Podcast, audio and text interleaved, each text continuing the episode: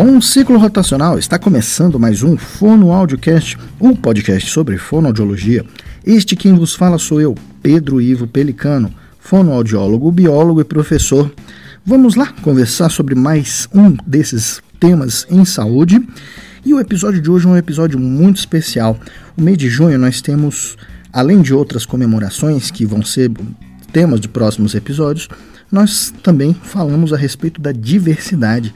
E esse episódio nós vamos falar sobre transexualidade e a voz da pessoa trans. Vamos lá? Mas antes eu queria dar os nossos tradicionais recados aqui para vocês.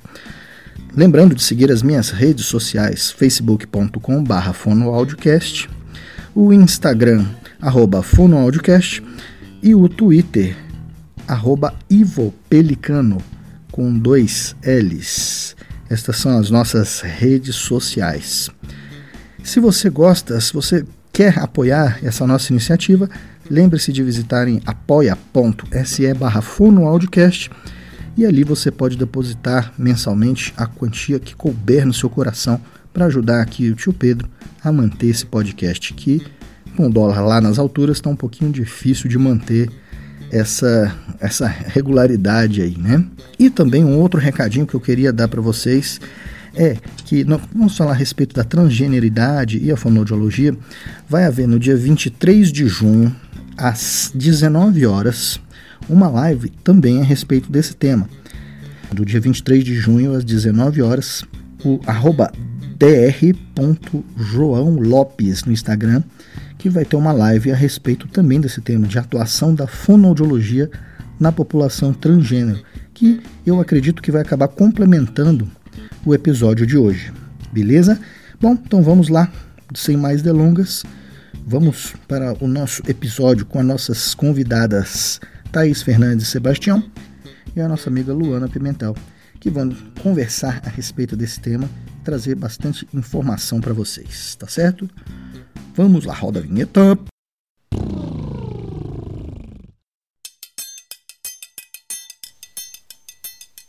Então aqui estamos com as nossas duas convidadas, com a que vocês já conheceram, a Thaís Fernandes Sebastião, e também com a Luana Pimentel.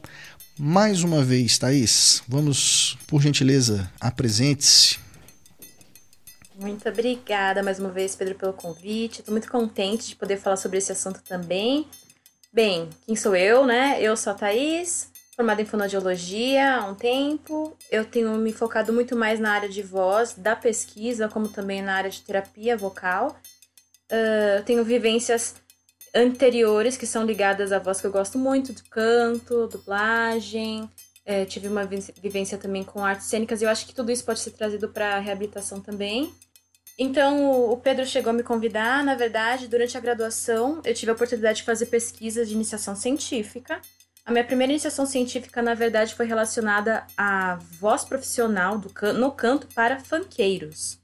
Porque é, eu tinha percebido durante uma época que a gente sempre fala na área de, de pesquisas da, da voz de, em cantores profissionais. Do canto popular, erudito, você encontra cantor gospel, encontra é, canto coral, encontra é, ou tantas outras áreas, mas nunca se fala de fato sobre o cantor, do o MC, do cantor de funk carioca, como um profissional da voz que merece também a atenção e a reabilitação. Depois desse, desse trabalho, que foi muito mais enfoque na voz cantada, eu, eu tive interesse em fazer alguma coisa mais focada em voz falada mesmo. E eu tive a oportunidade de conhecer com a minha professora, porque a gente tinha algumas pessoas já trans no ambulatório, e tivemos a ideia de fazer algum trabalho justamente para abordar a necessidade que se tem da, da pesquisa em reabilitação vocal para pessoas trans também. No Brasil, a gente não tem tantos trabalhos discutindo e falando sobre é, terapia vocal, sobre as demandas que existem para essas pessoas. E foi a partir daí que eu entrei em contato de fato com as meninas, porque uma coisa é você ver a teoria, outra é você realmente conversar com elas e conhecer as histórias. E a minha iniciação científica foi focada, na verdade, na autopercepção vocal de mulheres trans, né? E o quanto isso poderia impactar na autopercepção, na qualidade de vida. A gente até chegou a utilizar um protocolo, que ele é bem famoso, é da é, Davis e da Cax, são duas autoras. Elas fizeram o primeiro protocolo de autoavaliação para pessoas, para mulheres transgênero. E esse protocolo foi tão interessante que ele foi traduzido para muitos, muitos idiomas, né? E no Brasil faz alguns anos, foi em 2012, eu acho, que teve uma tradução que realmente é, foi protocolada, tudo bonitinho e pode ser utilizada. E a gente utilizou para ver realmente a autopercepção das meninas. A questão é, depois desse contato com as meninas, eu percebi que eu acho que meu trabalho ia ser muito superficial se eu ficasse numa questão quantitativa. Foi quando eu percebi que eu gostaria muito mais de dar um olhar qualitativo, porque as pessoas são muito mais do que aquela coisa do corte, né? é, transversal, eu gosto da questão longitudinal, e aí foi quando eu, realmente fiz, é, é, peguei um trecho da, da pesquisa e comecei a aplicar também algumas perguntas e conversar com as meninas sobre autopercepção, sobre questões de disforia e tantas outras questões que são tão importantes e não são discutidas quanto a transgeneridade. Eu percebi também no trabalho que, por não falarmos sobre isso, é que existem tanto, tantos tabus. Então, acho que a discussão e colocar a voz das meninas justamente é, enfoque, em vez de eu falar sobre, colocar elas para falarem, seria muito mais interessante. Então, meu trabalho, que virou um TCC depois, é, foi realmente, até o título ficou como Voz da Mulher Transgênero. Não no sentido de só entender a voz, mas dar voz a que elas colocassem as experiências delas. E foi, assim, muito, muito legal. A Luana, que vai conversar com a gente um pouquinho, que já tá aqui, ela participou, foi muito legal. E eu acho que nada melhor do que eu ficar aqui falando é trazer ela e ela falar dessas coisas que são próprias do cotidiano dela e ela vai muito melhor de falar pra gente do que eu ficar falando por ela, né? Então, se a Lu pudesse apresentar, então. Perfeito, fique à vontade, Luana. Agora é a sua vez de debulhar o seu currículo. Não, meu currículo é, é não é acadêmico, é mais uh, em outra área. Mas toda vivência é vivência, né? Então é, é currículo. Vivência é vivência. currículo é currículo. Uh, bom, meu nome é Luana, eu sou desenvolvedora de software no iFood há mais ou menos um ano e dois meses, mais ou menos, mas minha carreira na, como desenvolvedora tem aproximadamente 15 anos já. Então, uh, eu comecei a programar com uns 3 anos de idade, tenho 18 agora, então uh, é mais ou menos isso. Não, tô brincando. eu tenho, tenho 34 anos. Uh, e comecei minha transição de gênero. Minha, minha autopercepção teve variâncias durante a minha uh, final da minha infância, começo da adolescência, então, uh, e, e, várias outras questões que vieram junto com família, questões sociais, questões de, de representatividade, que a gente pode falar no meio do caminho aqui. Uh, mas eu fiquei uns 10 anos aí, não, na verdade 20 anos, uh, para conseguir me entender. Então, só há 3 anos atrás que eu a conseguir me é, assumir minha identidade e expor ela para a sociedade. Uhum. Acho que seria legal a gente até colocar eu posso falar, mas aí você vai me corrigindo também, né? Para as pessoas entenderem um pouquinho mais, Lu, é, no sentido do que seria a transgeneridade, né? Eu acho que as pessoas ficam, mas o que é uma pessoa trans? O que está acontecendo? Algo que eu acho que a gente tem que colocar, que foi que eu descobri só realmente pesquisando a fundo também, porque a gente vê muita coisa por fora aí no boca a boca, né? É que no geral, a gente tem um sistema cis heteronormativo.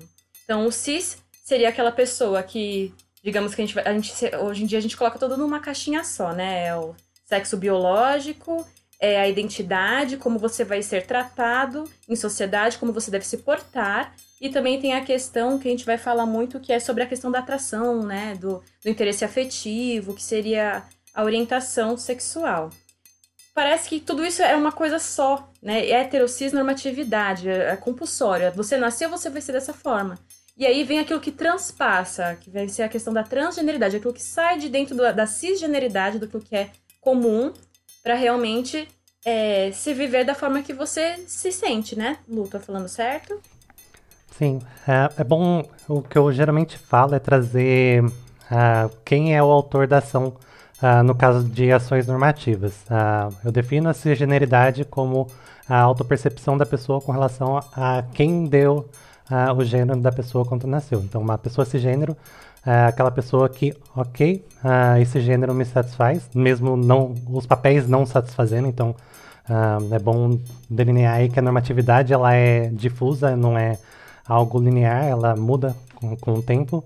Uh, e a partir do momento que a gente questiona papéis de gêneros, uh, o gênero em si não acaba mudando.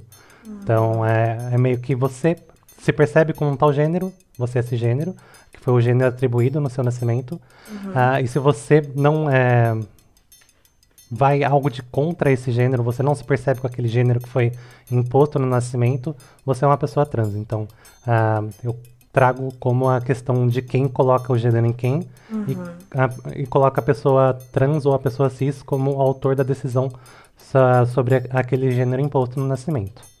Eu acho, eu acho que é interessante falar também que existe uma coisa da genitalização total em sociedade, das pessoas sempre focarem nisso, sendo que quando a gente fala muito, então, numa pessoa trans, então, uma mulher trans é uma pessoa que quer ser vista, respeitada, é, tratada como o feminino. Ela se identifica no feminino e quer ser tratada no feminino, ponto. Não precisa ir além disso, a gente entender que uma pessoa, uma mulher trans, ela se identifica assim, quer ser tratada assim, nós, a gente não precisa ir além disso e pra, na, no, na lida, né? Eu acho que isso é interessante de falar também.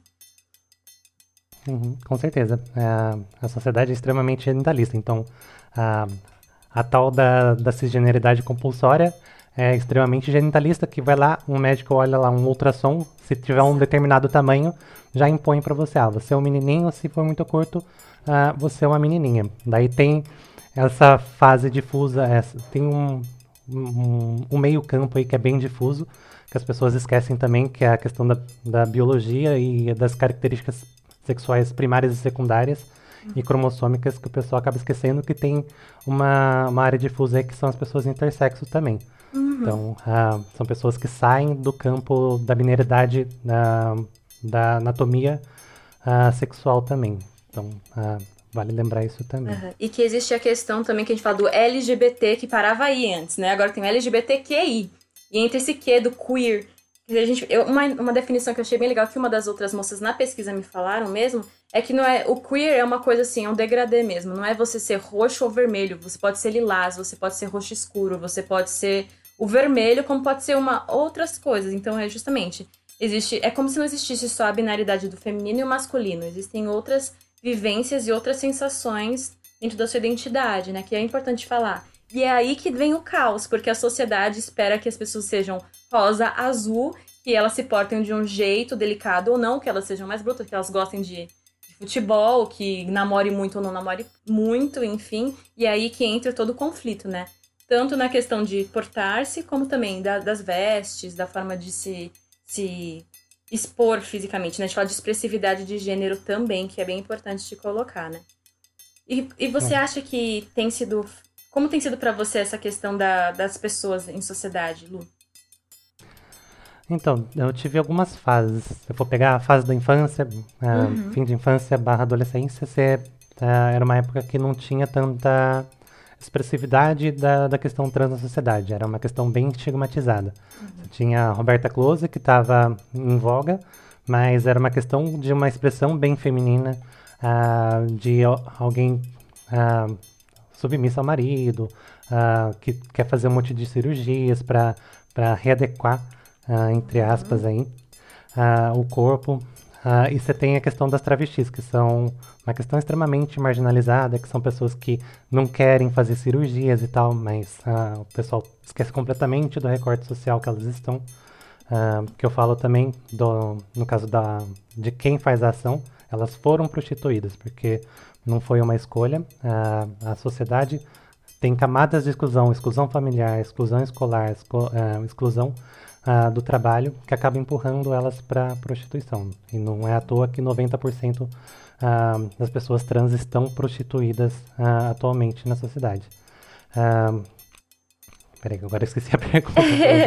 Como que era a sensação para você? Mas só, só para encaixar uma coisa que eu gostaria de falar também, que foi interessante, na minha pesquisa, só, assim, todas as pessoas tinham... É por isso que eu falo que a minha pesquisa foi bem específica, acho que precisa de muito mais. Foram 19 meninas. Das 19, a, a, acho que duas só, não, três não tinham graduação. Todas estavam inseridas em mercado de trabalho, o que não é uma coisa que você vê no geral. A maioria das pessoas trans, aliás, é interessante falar também, mulher trans, travesti, qual é a diferença? Não tem, na verdade. Só é um nome que tá ali, é importante falar, porque é aquilo que a gente estava falando, não, não é uma questão de genitalização, não é um pênis que vai fazer essa pessoa ser homem ou mulher, então não vai ser diferente. Então, mulher trans, é, travestis são a mesma coisa. A, a, só tem a questão, né, da, de. É meio político também. Muitas moças se colocam como travestis justamente para militarizar essa coisa de excluir as travestis socialmente, né, Lu? É, é isso mesmo. Uh, o nome foi, foi marginalizado durante muito tempo. Uh, teve a Operação Tarântula na, na época da ditadura militar que prendia sumariamente travestis e deixavam na cadeia. Uh, muitas foram mortas nesse período. Uh, então, esse nome ela, é, cai, carrega muita história em si. Uh, uma, uma, história de violência, uma, uma história de exclusão. Né? Tem muitas que usam uh, para ressignificar o nome, para trazer mais empoderamento para o nome, para a identidade travesti, mas é de acordo com a auto-identificação da pessoa. Se a pessoa se sente, se identifica como uma travesti, é travesti, se identifica como mulher trans, é mulher trans e no meu caso eu me identifico com as duas, uh, qualquer uhum. identidade feminina. Uhum. Então eu sou, eu, às vezes eu acabo falando que eu sou uma pessoa transfeminina, uhum. uh, às vezes eu falo que eu sou uma travesti, às vezes eu, eu falo como uma, uma mulher trans e não tem problema nenhum, porque é a minha percepção uh, do meu gênero na sociedade. e isso mudou exatamente agora encaixando de volta na história. Uhum. antigamente não tinha tanta divulgação. Então, o único jeito de eu me identificar na sociedade era com travestis, que era o mais próximo de, eu, de uma identificação minha, mas eu tinha medo da marginalização, uh, porque eu não queria, ninguém quer se prostituir. Uhum. Uh, pode ser que tenha pessoas que queiram, mas uh, a escolha da pessoa também. mas no meu caso eu não queria. E na verdade eu nem sinto atração por homens. Então, no caso, trazendo de volta aí a separação uhum. entre sexualidade, atração, atração sexual. Orientação, né? orientação. Uhum. Ou atração afetiva sexual também pode ser usado. Uh, eu sou atraída, por, eu me sinto atraída por mulheres. Inclusive eu sou casada uh, com uma mulher. Uhum. Uh, então a gente naquela época não tinha muita divulgação ou muita informação para eu conseguir separar a atração afetivo sexual de identidade de gênero, mas de uns cinco anos para cá tinha mais informação e tal, daí eu consegui uh, ver onde eu me encaixava, um, qual identidade eu, eu, queria explorar. E nesses três últimos anos aí, uh, que eu me revelei ao mundo como uma mulher trans, travesti, uh, e essa percepção ela vai mudando sempre, ela nunca acaba. isso que eu, que eu que todas as pessoas LGBTs, na, na verdade, sentem, que você é estoura uma, uma caixinha, estoura uma barreira, uh, que é da heteronormatividade, cisnormatividade, e vai quebrando outras camadas aí, que existem dentro da própria transexualidade, que são como você se percebe na sociedade, mulher tem que fazer o que exatamente para ser mulher, e você vai uh, absorvendo um pouquinho de tudo que vem como uh, o padrão de ser uma mulher, um padrão de ser alguém uh, com uma identidade feminina e você acaba quebrando isso de novo. Então, uh, antes eu tentava me policiar, policiar a minha voz, policiar meu jeito de andar, uh, o jeito de me vestir e tal. E isso, for, com o tempo, ele está tá sendo quebrado. Ainda não consigo quebrar muitas coisas. Uh, às vezes eu me irrito com a minha voz, eu me irrito com uhum. minha, minha, meu rosto, eu me irrito com o meu cabelo. Tanto que faz três anos que eu não corto o meu cabelo. E tá, ah, gente, tá lindíssimo, longo, Rapunzel dos cabelos negros. Sim, tá larguíssimo. Ainda mais na pandemia, que eu não vou cortar. ah, mas tá. Essas percepções vão, vão mudando com o tempo. Daí, de vez em quando, dá vontade de querer fazer um side cut aqui. Mas depois passa, porque ah, eu, eu, sou, eu já tenho os, algumas coisas da calvície que pegaram antes de eu começar a transição. Daí eu não sei se eu vou me sentir bem. Uh, pelos, uh, tem dia que eu me sinto mais livre para ter pelos, tem dia que eu odeio, quero cortar tudo. Uh, então essas percepções vão variando, que é que a Thaís trouxe aí como a, a disforia, que é quando você uh, sente alguns desprazeres em se viver com uma pessoa trans. Uh, e isso pode ser no corpo, pode ser na sua cabeça, pode ser na sua vivência no dia a dia. Então, uhum. Ah, isso se dá nas pessoas de, muito, de maneiras muito variadas também. Posso fazer um comentário também em relação a isso que você disse sobre a pesquisa? Um ponto que eu acho que é interessante disso, de que você falou, das, assim, no seu tempo, foi algo que apareceu bastante nos, nos discursos das meninas também, o quanto era difícil se identificar como uma mulher trans ou não, porque as ref maiores referências eram muito negativas antes. Justamente pela imagem da travesti como era colocada. Na, na minha pesquisa tem, tem uma que fala que era frustrante pensar na ideia de ser feminina porque você via no Zorra Total o quê? A travesti ridicularizada, ou aquela mulher que não era valorizada, a mulher trans não valorizada. E quando. É, o interessante de hoje em dia é que a gente tem tido muito mais referências trans, é, como também tem as questões das drag queens que estão aí com outro glamour, com outra imagem, que atrai as meninas ou os rapazes trans de uma forma para a, a se, se, se assumirem, se colocarem, se enxergarem de uma forma mais positiva, né? As referências são muito importantes para que a própria transição e a aceitação sejam mais naturais, mais, não haja tanto conflito, né? Nessa identificação. Então foi bem interessante de ver isso na pesquisa também. Você tinha comentado alguma outra coisa que eu acabei de esquecer, além dessa parte. Ah, é importante a gente falar também do que seria a disforia, porque acabou virando um dos pontos mais importantes de discussão no meu trabalho também. Como a Lu falou, é essa questão de desprazeres, de desconforto que você tem. No meu trabalho, a gente discute muito o que existe algo que antecede a disforia na verdade. Porque parece que é algo assim, compulsório. Você é uma pessoa trans, logo você vai ter disforia. Só que a gente nunca questiona o quanto a sociedade te pressiona o tempo inteiro a ser de uma forma e o quanto partes do seu próprio corpo acabam sendo motivos para alguém te deslegitimizar como a pessoa que você se identifica que é. Então, no, na minha pesquisa, a gente, no meu trabalho, a discussão se apoia muito na ideia de que não, não são essas pessoas que têm que se moldar, e é por isso que hoje mesmo eu questiono muito a forma de reabilitação vocal que a gente tem colocada na fonoaudiologia. Só para então dar uma situada, quando a gente fala em nas pesquisas, principalmente são internacionais, tem muitas no Canadá, existem outras em alguns é nos Estados Unidos, etc. Tem outro país também que eu acabei de esquecer, mas eu vou lembrar, Austrália. Eles falam muito que a gente precisa suavizar a voz, deixar feminina agudizada, você precisa trabalhar os vocabulários, você pode deixar um pouco mais baixa, porque as vozes. Ou seja, existe, existe uma régua também cisgênera que quer ser imposta às pessoas trans, quando na verdade nós cisgêneros já temos que questionar os padrões que são colocados pra gente e a gente já quer encaixar. Tudo bem, você quer ser trans? Ah, você quer ser uma mulher? Então tem que ser do jeito A, B, C. Não pode ser diferente disso. Então, no, no, trabalho, no meu trabalho, eu discuto justamente essa ideia de, poxa, por que a gente vai criar um padrão de reabilitação vocal também, sendo que essas pessoas já têm tem uma voz, tem uma potencialidade, não existem alterações vocais muitas vezes, é uma voz saudável. Então por que, que a gente vai impor algo porque socialmente é aceito daquela forma, sabe? E aí é justamente, por que não desconstruir uma sociedade que é heterocisnormativa que impõe coisas para você em vez de você querer fazer com que as pessoas trans se encaixem naquilo que é aceito, sabe? Então era algo que eu gostaria de colocar. Faz sentido, Pedro? Não, faz, eu acho que faz sentido sim. Mas aí a gente entra naquela discussão que é a, essa coisa da, da heteronormatividade, de, de da, da, gente tentar, da, de todo mundo, assim, tentar buscar aquilo ali, da mesma forma que existe também a disforia.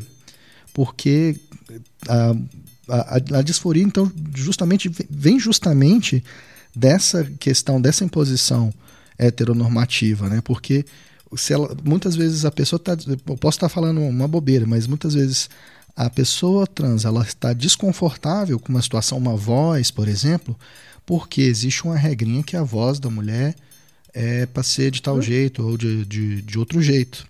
Né? Porque tem muito daquela. Voz da mulher 150 a 250 Hz, gente. Não. É, não. Não, não pode ser diferente disso. E não, não só, não só a voz da, da mulher, como, por exemplo, as vozes que ficaram, vamos dizer, estereotipadas com o tempo, né? O que, é, o que é muito uh, muito conhecido, por exemplo, que, que as drags gostam muito de fazer, porque afinal de contas a drag é a maioria das vezes uma personagem e tal. Então elas estereotipam uma voz e acaba que muita gente já coloca na cabeça assim, não, essa é uma voz de ou de, de gay ou de uh, ou de travesti, então fica aquela coisa estereotipada. Isso é uma voz para esse tipo de identidade, né? Eu, eu uhum. vejo muito disso, assim. Aí, muita, eu, aí eu acredito também que é, existe uma busca para tentar se adequar a essas, essas normas, uhum. justamente para ter uma aceitação maior na sociedade, principalmente porque já é difícil. Né? Tô, tô falando aqui tudo que eu imagino, não é. Assim, eu não tenho lugar de fala nenhum nisso que a gente está falando. Uhum. Tá, tá certo. Eu também? É, mas é uma coisa que eu acho justamente, se aparecem muitas meninas fazer, eu quero uma voz super feminina assim assado. Se elas querem, se essa mulher quer, cara, vamos fazer isso porque é o que ela quer fazer. E é justamente é justamente isso que a gente quer fazer, é adaptar para a pessoa. Agora, é, muitas vezes acontece na reabilitação de, de, as pessoas quererem impor alguma forma porque acham que é. É justamente pelo contrário, vamos fazer aquilo que é confortável. E no meu, no meu trabalho eu, eu coloquei também que eu achava importante colocar que a gente precisa de uma autoaceitação mesmo, de entender quais são as potencialidades daquela voz, como ela pode trabalhar de uma forma que seja saudável, segura, confortável e que essa mulher se sinta confortável também, em vez de colocar padrões, né, dentro, de, é, dentro do, do que se espera. E é isso que você falou, às vezes até mesmo fora fora do, da transgeneridade existem padrões que as pessoas querem colocar e a gente tem que questionar. Um ponto que eu acho interessante que uma até uma das meninas falou para mim, que eu perguntei para ela o que ela achava, eu, a, a Fono tem trabalhado, atuado muito, muito nessa questão da voz de mulheres trans, principalmente porque, ah, isso aqui é importante também, a harmonização, né? A gente não tinha comentado ainda. Normalmente, a, as pessoas trans precisam utilizar a hormonização para que haja uma reposição, bloqueio de alguns hormônios, para que. Tem um termo certo isso, né? Que são as características secundárias. A gente quer que isso surja, é como se fosse uma puberdade, enfim. Para homens trans, como eles usam testosterona e existe um ganho de massa muscular, a voz costuma ser mais grave, ela consegue agravar. A mulher trans, por ela estar tá tomando um hormônio que não vai fazer esse ganho de massa, a voz também não vai alterar, se agudizar. Muitas vezes existe o uso da terapia vocal. Eu queria colocar também, gente, que eu já vi algumas pesquisas, apesar de a gente não ter muita pesquisa no Brasil sobre homens trans, eu acho que seria importante, existem relatos de homens trans incomodados com a voz, porque você tinha um ajuste muscular específico, suas estruturas estavam lá. Do nada você tem um boom de hormônio, sua, a, a sua, prega, sua prega vocal vai mudar de tamanho do nada. Então, o controle que você tinha, a resistência vocal que você tinha é diferente. O tipo de extensão vocal, ou seja, pontos graves e agudos, muda completamente. E às vezes a pessoa, o homem trans não é indicado para procurar uma reabilitação. Isso é interessante para ele também se ele precisar ganhar, ganhar e não é falado isso, né? É, também acontece, por exemplo, uh, no momento que o, o menino entra na puberdade, a partir dos 10, 11 anos de idade, ele já está recebendo uma carga hormonal que ele vai receber uhum. até a idade adulta.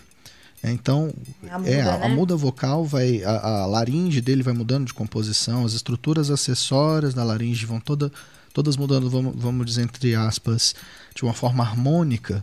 Né? No momento que, uhum. que um, um homem trans adulto faz a reposição hormonal, ele não passou por aquelas etapas, ele já vai estar com uma estrutura anatômica de um corpo que não recebeu aquilo, de um corpo é, anatomicamente feminino.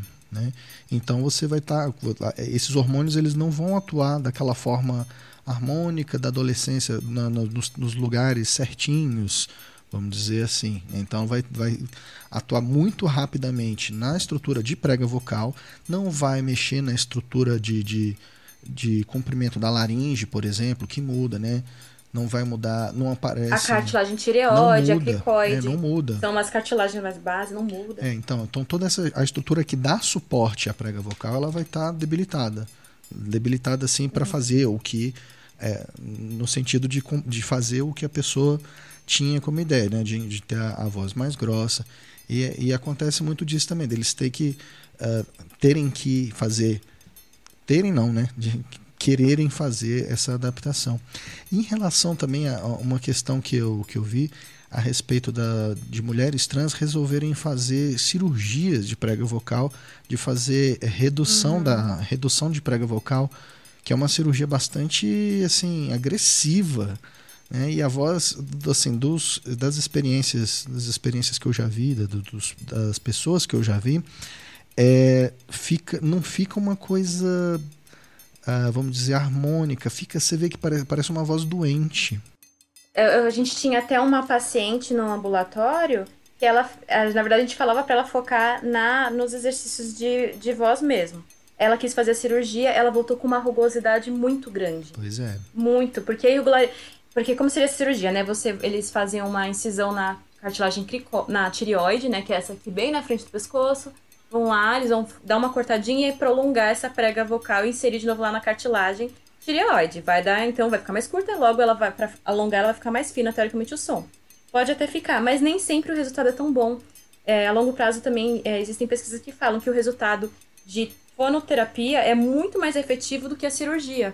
E que só a cirurgia não vai fazer a função, porque você mexeu na estrutura, você mexeu na anatomia, você não mexeu na função. Uhum, exatamente. Então, a, a, fonoterapia vem para você equilibrar uma função com as estruturas que você tem novas ali. Então, ela, ela é bem importante, né?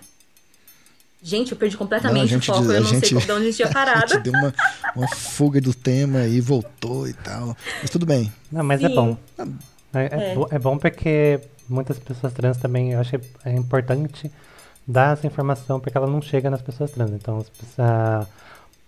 o jeito mais rápido e mais divulgado é cirurgia. Mas falam que acompanhamento fonoaudiológico é importante, mas não se sabe exatamente, não se tem muita divulgação sobre o um, comparativo entre os resultados a longo prazo. A longo prazo tem, tem motivo. Na pesquisa mesmo, gente, eu acabei vendo isso de mulheres falando, não, mas eu até cheguei a uma das perguntas era, era, era o que você acha, como você acha que a fonoaudiologia poderia contribuir para sua qualidade de vida. E elas falavam que o que mudava a voz delas era um hormônio, que não. Na verdade, fonoaudiologia não tem nada a ver com isso de engrossar, não. É cirurgia ou, ou é a medicação. Quando, na verdade, a fonoterapia é o que ajuda justamente a ajustar a musculatura para fazer uma voz adequada para ela, que ela se sinta confortável. E ela não sabe. Algumas não sabiam realmente que a fonoterapia poderia fazer isso. E algumas achavam que era só cirurgia. É, existe uma coisa que eu vejo também que elas falam. Uma coisa que eu percebi também é, é como se existisse um processo para legitimizar você como trans também. Muitas falam, ai, eu sou trans, então eu preciso passar por tal processo, eu preciso me hormonizar, eu preciso colocar seio. Eu vejo, eu vejo isso também acontecendo. Não sei se a Lu pode dizer o que ela acha disso também, se ela já encontrou isso em outras moças. Mas eu vi uma preocupação muito grande. E algumas falavam que tudo era resolvido com cirurgia. Tudo, tudo, tudo.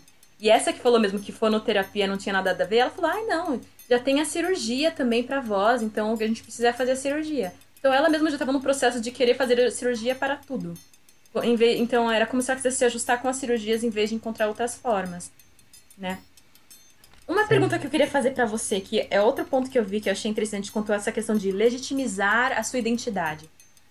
Uma coisa que eu percebi por experiência minha num ambulatório que eu participei, não sei se deveria falar assim, mas é, é que existe uma discussão muito grande da questão, ah, mas a pessoa se identificou muito velha. Não, porque para ser trans de verdade tem que se identificar quando é criança. Será que é isso mesmo? Será que essa pessoa é trans mesmo? Com quantos anos você começou a perceber isso, sabe? Então, e aí eu via na fala das meninas. Uma delas falou que ela tinha dúvida se ela era trans mesmo porque ela percebeu quando ela tinha 30 e poucos anos. O que, que você acha dessa situação da identificação? Então, é, é ainda assim tem posições. É, porque a, transgene, a, a transexualidade e a travestilidade, elas nasceram no contexto patológico já.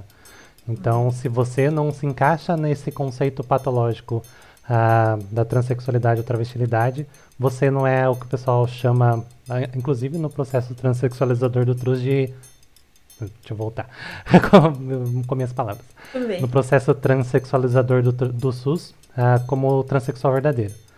Uh, então, muita gente ainda perpetua esse conceito patologizador uh, uhum. de você se identificar como trans, tem que se sentir uma pessoa trans lá na infância, lá na adolescência. Mas não, agora isso tem sido quebrado dentro da militância, não só da militância, mas dentro uh, das rodas de conversa, mas ainda não não está tão uh, assim aceito. Mas uhum. muita gente está se identificando mais tarde e isso está sendo gradualmente mais aceito, mas ainda, ainda há muita uh, estigmatização de quem se descobre mais tarde. É, e até teve uma das moças que falou que ela mentiu. Ela falou, ah, eles vieram perguntar, eu falei sim, desde criança. Já eles vão ficar me questionando, eu quero isso, eu vou falar que sim, eu quero conseguir o meu processo, eu quero fazer a cirurgia, quero tomar hormônio. E ela disse que, que falou. Tem esse detalhe também, você não falar isso na, nos ambulatórios do SUS, você não consegue hormonização, você não consegue cirurgia, você não consegue uh, nada do que você quer.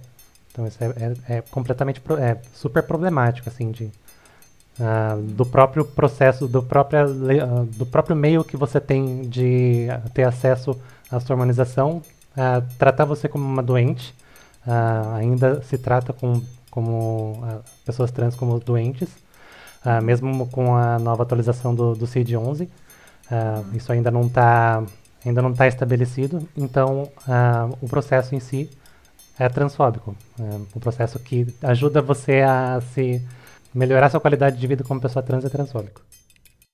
Ah, eu tenho uma, uma questão também, Luana, que assim, o que acontece, assim, que a gente vê muita gente falando agora, principalmente pessoal que é mais da, da, da ala mais, vamos dizer, conservadora, com muitas aspas também, que ah, agora ah, uma, um menino de 14 anos já se considera trans e já pode ir para o SUS e tomar hormônio, fazer cirurgia. É, você podia falar um pouquinho dessa, dessa história aí pra gente? Como é que funciona de verdade? Como é que é? Fake news que chama, né? Total. então, o, o, processo em si, uh, você, uh, a partir do momento que você está com seus pais responsáveis, uh, passa pelo processo transexualizador do SUS, Uh, você tem o, o, direito de bloquear a sua puberdade. Um, não lembro se é a partir dos 14 anos ou 13. É, acho que é a partir dos 14. Dos 14. Uh, e você bloqueia, você não toma hormônios, você só não deixa o, hormônio que estava aflorando no, na, no, seu, é, no organismo que desenvolva as características sexuais secundárias. Daí isso já ajuda muito na qualidade de vida daquela criança ou, na verdade, na, da, da adolescente trans. E só a partir dos 18, quando você assume a, sua, a responsabilidade sobre o seu próprio corpo, e lembrando que no processo transexual, transexualizador do SUS, você precisa de pelo menos dois anos de, é, de acompanhamento psicológico, acompanhamento psiquiátrico, acompanhamento com assistente social, acompanhamento endocrinológico e laudos desses uh, cinco especialistas. Então, você, mesmo com 18 anos, você não tem autonomia no seu corpo. Só a partir daí você consegue tomar os seus hormônios uh, que bloqueiam os seus, uh, que dão as características secundárias que você quer. E a partir disso também você consegue ter acesso às cirurgias uh, do SUS. Legal. Não só do SUS, particulares também exigem isso. O que isso resulta no final das contas as pessoas tomam hormônio por conta própria, fazem sem procurar um médico. De, é, das 19 moças que eu entrevistei, na verdade, todas começaram antes de falar com o endocrinologista. Todas procuraram por grupos de Facebook, por contato de outras amigas, é, compravam às vezes assim, regularmente. Até eu, conversando no ambulatório que eu trabalhei, é, alguns rapazes trans compravam, tipo, mercado obscuro a negro lá, a testosterona, porque é, o hormônio feminino você compra como se fosse é, anticoncepcional, né? Basicamente, você tem um anticoncepcional que você compra, qualquer pessoa pode ir lá e comprar. Agora, a testosterona, como ela é manipulada mais com injeção, não é qualquer pessoa que pode obter ela. Só que aí os rapazes trans vão lá no mercado negro, vão lá por amigos e compram por fora e aplicam em si mesmos também os hormônios. Porque a burocracia é tão grande que, e eu gosto muito, assim, gosto, né?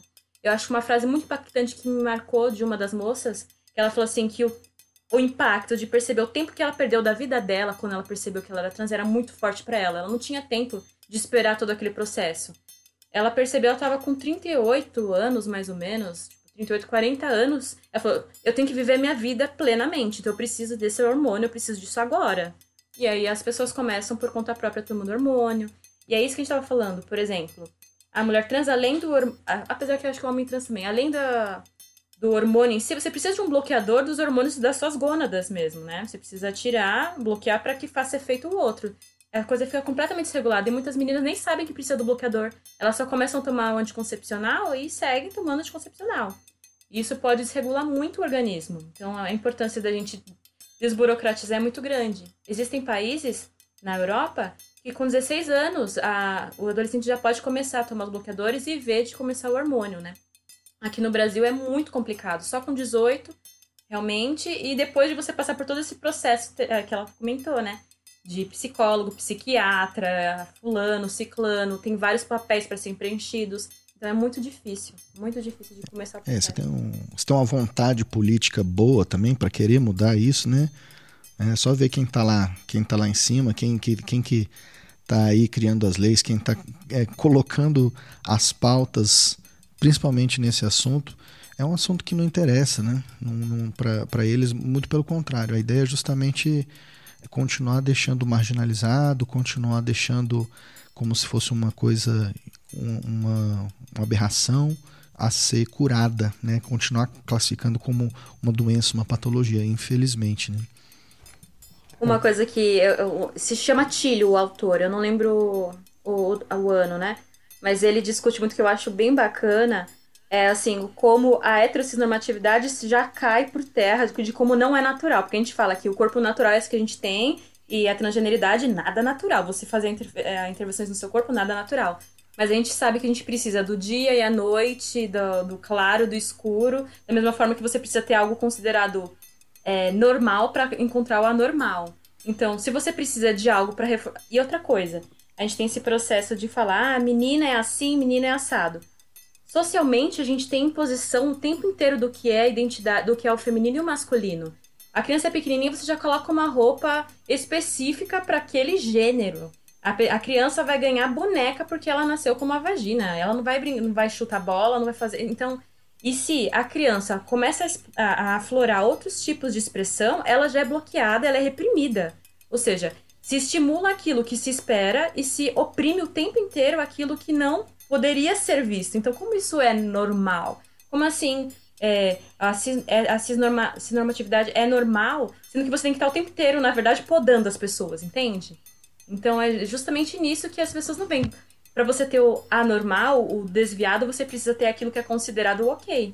E é justamente colocar a maioria em, opressão daquelas outras pessoas que não estão dentro desse padrão. É, uma coisa que eu acho engraçado da roupa, ah, lembrando de, dessa questão de criança, que você coloca ah, uma roupa para tampar o genital, mas a roupa tem que remeter ao genital ainda. Então... Sim, louco, né? Você coloca a fralda para tapar lá e aí coloca rosa ou azul, porque é o que dizem que tem que ser. Como é inconsciente, a gente sempre pensa, né? Aquela pessoa tem uma vagina. Inconscientemente. Exato. tá o tempo inteiro pensando isso.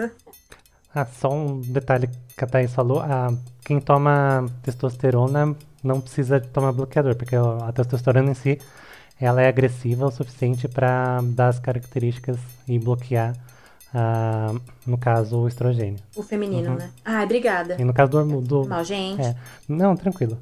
É, e no caso do, de quem quer características secundárias femininas, ah, que é bom desnormalizar, né? Só tentar desnormalizar um pouco o gênero no caso de hormônios femininos, você precisa tomar algo que bloqueie a testosterona e também uh, algo que dê as características secundárias femininas. Uh, em algumas situações, o próprio estrogênio consegue bloquear a testosterona, dependendo do tipo de estrogênio.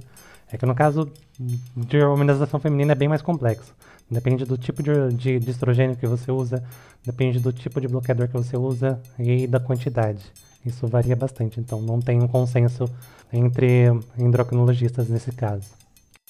É uma coisa que é importante a gente lembrar uh, é a questão também de não começar a julgar as pessoas trans por causa disso.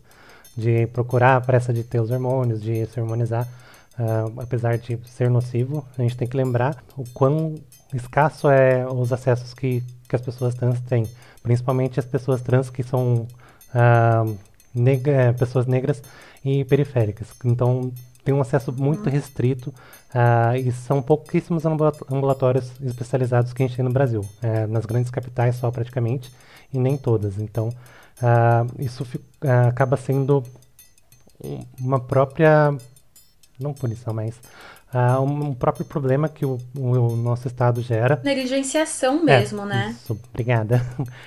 Uma negligência que o Estado gera com relação a essas pessoas que acabam ah, fazendo cirurgia em lugares clandestinos, uh, no caso da, das travestis que precisam do corpo para o trabalho, uh, tanto que a maioria não faz, algumas não fazem a operação de transgenitalização, porque é o instrumento de trabalho dela, não tem como fazer esse tipo de cirurgia, mas na questão dos seios, algumas usam, usavam, não sei se, ainda não, não sei, mas algumas devem usar ainda silicone industrial, que é totalmente tóxico para o corpo, algumas morrem de complicações uh, por causa do silicone industrial. E, e alguma, é uma coisa que a gente não, uh, tem que combater, mas combater na raiz, que é uh, tratando problemas que a gente tem de classe e exclusão social de pessoas negras. Isso é extremamente importante. Se não fizer isso, por, seja por meios governamentais e, ou privados, não vejo nenhum dos dois fazendo nada, mas que o Estado deveria fazer, na verdade, é obrigação do Estado, né? Cuidar da, da população, das pessoas. Uhum. Mas acaba não fazendo. Aliás, você soube, há, pouco tempo eu fiquei sabendo que uma militante super importante morreu, não faleceu, não foi por questão de desse, desse silicone industrial, não foi? Foi complicações do silicone. Ah, não lembro se foi enfisema insuficiência respiratória, algo assim, mas foi por causa de complicações. Mas então, é, é efetivo, e é justamente isso que aparece no trabalho também. Não basta você ofertar a saúde se você não tem uma, uma oferta de saúde é, especializada para aquela população. Se a, a pessoa chega no, no, centro de saúde, vai ser chamado pelo nome que está lá no registro. Ou se as pessoas não respeitam o artigo que seria esperado, né? Essas coisas acabam constrangendo e são situações que não, não fazem com que o ambiente de saúde seja acolhedor e elas nem buscam muitas vezes. Por quê? Isso surgiu também no, na, na, minha, no meu trabalho, o relato das meninas. É difícil elas encontrarem pessoas que saibam, profissionais, que saibam tecnicamente, profissionais que respeitem né, a identidade e, e a pessoa como ela é mesmo. E existem pessoas que nem têm acesso mesmo porque não tem profissional, não tem profissional. Uma, uma das meninas, ela era do Rio de Janeiro, estava em São Paulo quando fui conversar com ela, ela falou que ela, ela mesmo tendo dinheiro, ela não encontrava um médico no momento para fazer a cirurgia dela ou para conseguir ajudar. Mesmo o endocrinologista, ela não estava achando alguém que soubesse. Ela achava endocrinologista, mas que entendesse de hormonização para pessoas trans, ela não conseguia achar. Então a gente precisa mesmo dessa discussão, falar mais sobre, é, iluminar esse lado das pessoas trans para que a gente tenha mais trabalho sobre discussão, que as pessoas saibam como lidar também. Meu, o profissional de saúde tem que ter um mínimo de conhecimento para lidar com todos os públicos, né? Então a gente precisa saber lidar também. E é isso que, as meninas reclamavam também, também da fonoaudiologia. Que algumas falaram que procuraram fono, trabalhar, é, fono para trabalhar com a voz. E, aí, é, e algumas profissionais falaram assim: olha, não vai dar porque eu não sei como trabalhar com você agora. Então a gente precisa melhorar nesse ponto também, principalmente aqui no Brasil, né? Na área de pesquisa. A gente encontra muito trabalho da questão de social, antropológico, mas na hora que a gente precisa de falar de uma reabilitação bacana, de um cuidado, a gente não encontra tanto ainda. A área de saúde é bem complicada. Ah, mesmo no lugar que é especializado em, em atendimento a pessoas trans, que foi, eu fui acompanhar um, um amigo na, na mastectomia, que é a remoção das glândulas mamárias e deixar ah, retinho o peito aqui, bonitinho. Ah, uhum. Lá ah, trataram ele com o nome de registro. Então, Nossa. foi totalmente bizarro. E tem cirurgias lá uma vez por semana, pelo menos. Eu achei mó bizarro. Mandei uma mensagem pro pessoal, pra minha psicóloga que fala com o pessoal lá, pra ela mandar esse recado uhum. também. Eu tenho outra amiga também que ela foi no, no médico. Agora eu não lembro se ela. Acho que era um, um cirurgião geral ou uma consulta de rotina com alguém, não lembro quem era. Mas Uh, ela falou que ela é uma pessoa trans, a pessoa bugou. O médico bugou, começou a apresentar um, uma maquetezinha assim do, do sistema reprodutor feminino para ela. Olha, aqui no seu útero está acontecendo isso. Gente, não, não dá. Uh, o corpo médico às vezes esquece do, do próprio ensinamento que tem. Uh, e fora que é uhum. é extremamente binário, extremamente cisgênero o, o que é ensinado. Daí chega algo novo lá, o pessoal buga. Não sabe ah, como é que eu trato esse negócio aqui. É, é vivo? É, é vivo. Mas às vezes, eu, às vezes eu fico um pouco bugada nessa coisa da binaridade. Eu sempre falo feminino, masculino, mas a gente tem muitas coisas além disso e a gente não consegue ainda nomear. E esse pessoal fica tanto nisso que você disse, né? Do, do vagina, pênis, é, macho, fêmea, que aí quando vem eles não. E acham que é tudo junto. Eu acho que essa é a questão. É. A gente não tirar da caixinha e achar que identidade, que o sexo biológico, que a orientação sexual é tudo a mesma coisa. Por isso que as pessoas bugam e juntam, né? Mas por isso que a gente tem que falar mais. Porque falando se torna mais natural. E quando a gente se aproxima daquilo que a gente não conhece antes, se tornando natural, a gente não tem preconceito da mesma forma, a gente não vai tratar de uma forma negativa. Eu acho que é isso, a gente tem que mudar a sociedade, não são as pessoas trans que têm que se adequar. Na verdade, a sociedade tem que abrir os olhos e abrir o coração para entender, tá? Vamos pensar, vamos passo a passo. Porque às vezes até eh, encontra pessoas e você explica, ela, ah, mas não é assim que eu sei. Não, não importa, são coisas novas, a gente tá sempre mudando e a gente tem que entender que nomes mudam também e não é nada, nada se torna, é, nada é igual. Tudo muda, né? É, se modifica. Não é só porque um dia a mulher usou calça que agora não vai poder usar saia, ou que, sabe, nesse sentido. Então, sim, existem pessoas trans. Gente, antes você falava que não era, que não era real. Existe, meu filho. Aceita que é aquilo. Você não, não concordar não vai mudar o fato que essas pessoas estão aí vivendo e seguem é, construindo as suas vidas, né? É, uma desconstrução contínua. Uh, às vezes eu brinco com quem uh, compara, me compara ou compara outra pessoa trans. Ah, você é uma pessoa trans, mas essa pessoa aqui é um. No caso, me comparando. Você é uma mulher trans, essa aqui é uma mulher biológica. É, porque, claro, eu sou um robô, né? Aqui são fibras de carbono, uma coisa assim. Então não existe mulher biológica que é só com uma vagina. Então o pessoal tenta normatizar, ah, dando ah, mais validade para essa normatividade de qualquer forma. Tenta empurrar umas coisas assim que tá na cara que é forçada, mas é uhum. é sempre bom ir quebrando as coisas. Por isso que eu, eu, eu acabo falando bastante da, de quem é o autor da, da normatividade, de falar, ah, não é, não é que, eu, que eu nasci mulher e escolhi ser homem, ou uh, decidi me tornar. É, no, no caso é o contrário, mas vocês entenderam a ideia. Uh, uhum. Não é isso, é alguém que me impôs um gênero, uh, mas no, no fim das contas eu era outro. Gente, já estamos bem alongados, o papo tá bem legal, mas está entrando nos nossos limites temporais aqui. Gente, a gente falou tão pouco, não é? Uai, quer falar mais? Quase a gente nada. Fala mais. Se a gente quiser falar mais, a gente fala mais. Não, mas muito legal. Não, não, não, não. É que eu acho que é, realmente é um assunto complexo que precisa falar, ser falado com frequência, mais. Então, uma dica que eu daria para os ouvintes também, de falar assim, cara, você não sabe nada? Procura. Entre em contato. Existem tantos canais bacanas, YouTube de meninas trans que falam sobre o movimento, sobre como é a vivência delas. Ó, uma que eu adoro é a Mandy Candy, por exemplo. Ela é gamer, na verdade. Ela... Você conhece é... Mandy Candy? Tem a Natalie também, que ela fala bastante sobre a vivência dela como pessoa trans. Eu, eu gosto bastante de acompanhar. Você conhece mais algumas? Ah, de, queria dizer? De, de youtuber tem a, a, o canal dela, não canal, mas o Instagram dela é Transpreta. Tem a Rosa Luz, mas ela teve uns problemas com relação à conta dela, ela tá sem conta de rede social. Ela é uma rapper, não é? É uma rapper. Ah, e produtora de conteúdo também. Ah, legal. Uhum. Mas ela teve vários problemas agora e tá sem conta em rede social nenhuma. Então, também tensa.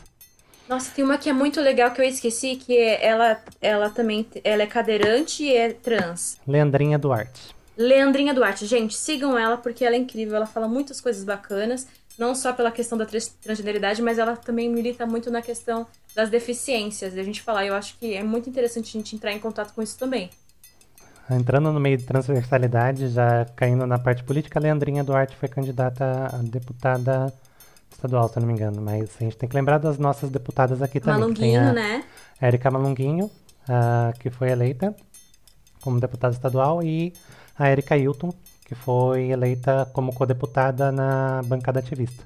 Hum. Então elas militam não só pela, pela questão da transgeneridade, mas também as duas uh, são mulheres negras, militam também uhum. uh, em pautas raciais, uh, não só nisso, porque são deputadas e trabalham com outras transversalidades aí. então, elas trabalham com muita coisa legal também, que, ela, que vale a pena muito conversar e conhecer o trabalho que elas estão fazendo na, na Câmara. Uhum. Dá para ir também, dá para ir longe na, uhum. na parte de musicalidade. Tem Linda Quebrada, que ela, ela, pelo menos quando eu escutava comecei a escutar ela, ela se denominava uh, terrorista de gênero. Uh, entender Lida Quebrada é uma teoria à parte. Então, ela é uma pessoa muito inteligente, ela faz música de um jeito totalmente diferente. Gosto da Potiguara Bardo também, ela também é, ela é maravilhosa, faz músicas assim muito sensíveis. Eu gosto da questão de autoidentificação, sobre amor próprio, eu acho muito legal também. Tem as ba a, a, sobre Bahia, comida mineira, como é que é? As Bahias e cozinha mineira. Obrigada. Ouçam também. Não, tem um monte. Tem a Alice, a Alice Gell, a, a Lineker, é verdade. Tem uma que eu tava escutando hoje, que é Aventura Profana também. Uhum. Gente, tem muitos artistas. A gente precisa valorizar o trabalho dessas pessoas e colocar em luz. Pra ter representatividade, né?